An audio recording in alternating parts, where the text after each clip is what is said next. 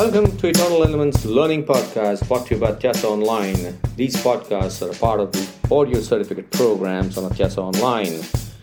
You're free to take these podcasts on your desired portal also, should you only wish to learn on the go. Thank you so much for engaging on these podcasts, and you can connect with the author on LinkedIn, Twitter, and Facebook.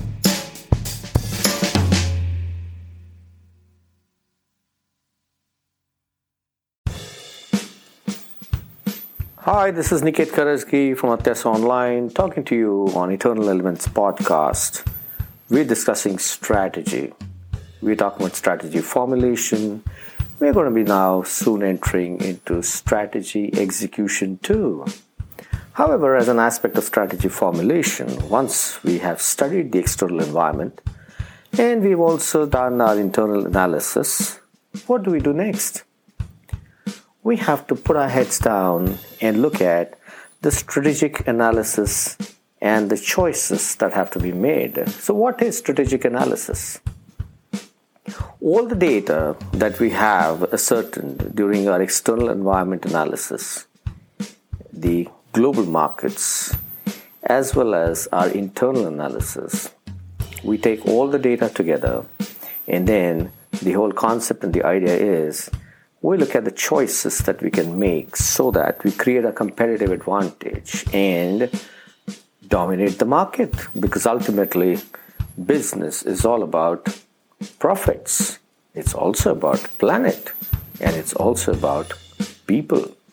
So when we put these three pieces together we are looking at ensuring that economically the organization is sustainable.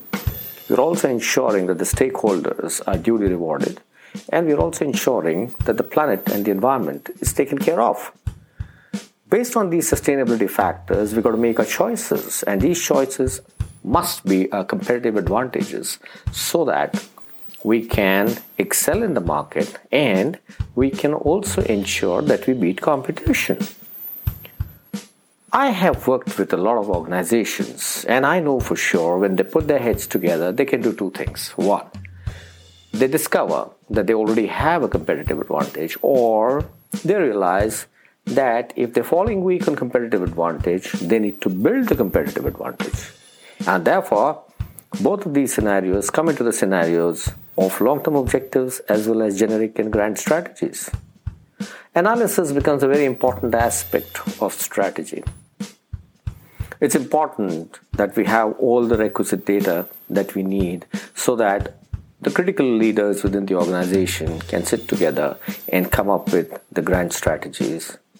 Now, the idea also is to ensure whether you are a business uh, that is in a growing industry or you're in a business that is in the mature industry or are you in a declining industry or are you a part of a fragmented industry where there is so much competition that you have to fight for your position if you are a part of the growing industry, then obviously uh, the focus has to be uh, to ensure that the product is well taken care of, it is curated well, it is nurtured well. If you're a part of the mature industry, then obviously you have to ensure that the standardization takes place, the processes are well in tuned, your supply chains are operating in an absolutely optimized mechanism, and the challenges of the declining market are completely different because now you'll have to decide whether you want to continue the models, prune the models, or you want to move to some other countries. All these become a part of your analysis. You may also want to enter into product life cycle and check out as to what are the strategies that you want to implement.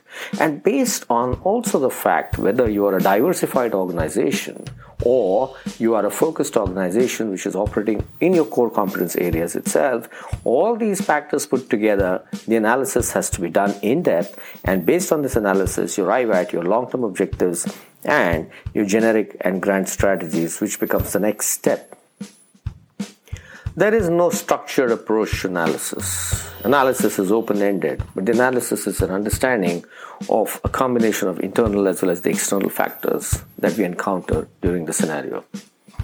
There are a whole lot of models also available by which you can do your analysis and you can decide on your strategies. Primarily, the models that are used is to decide on where the market is. Are you in a growth market? Are you in a mature market? Or are you in a declining market? And how are your core competencies? Based on this is when your analysis gets complete. And that's Niket Karajagi signing off. I'm going to get into details of these models in any case after I speak about our long term objectives and generic and grand strategies. However, as of now, it makes sense to understand that after the external environment and the internal analysis is done, the point is to sit down and analyze so that we are able to build our core competencies and get into the aspect of uh, our long term objectives and our generic and grand strategies. In my next podcast, I will talk about the long term objectives and generic and grand strategies. Thank you very much. This is Niket Karajagi from Eternal Elements signing off, and I'll see you in the next podcast when we are deep diving into the aspect of implementation of strategies. Thank you very much. I'll see you in the next podcast. Till then, I encourage you to go back and look at all the podcasts that have been done. I'm sure you will remain engaged. Thank you so much.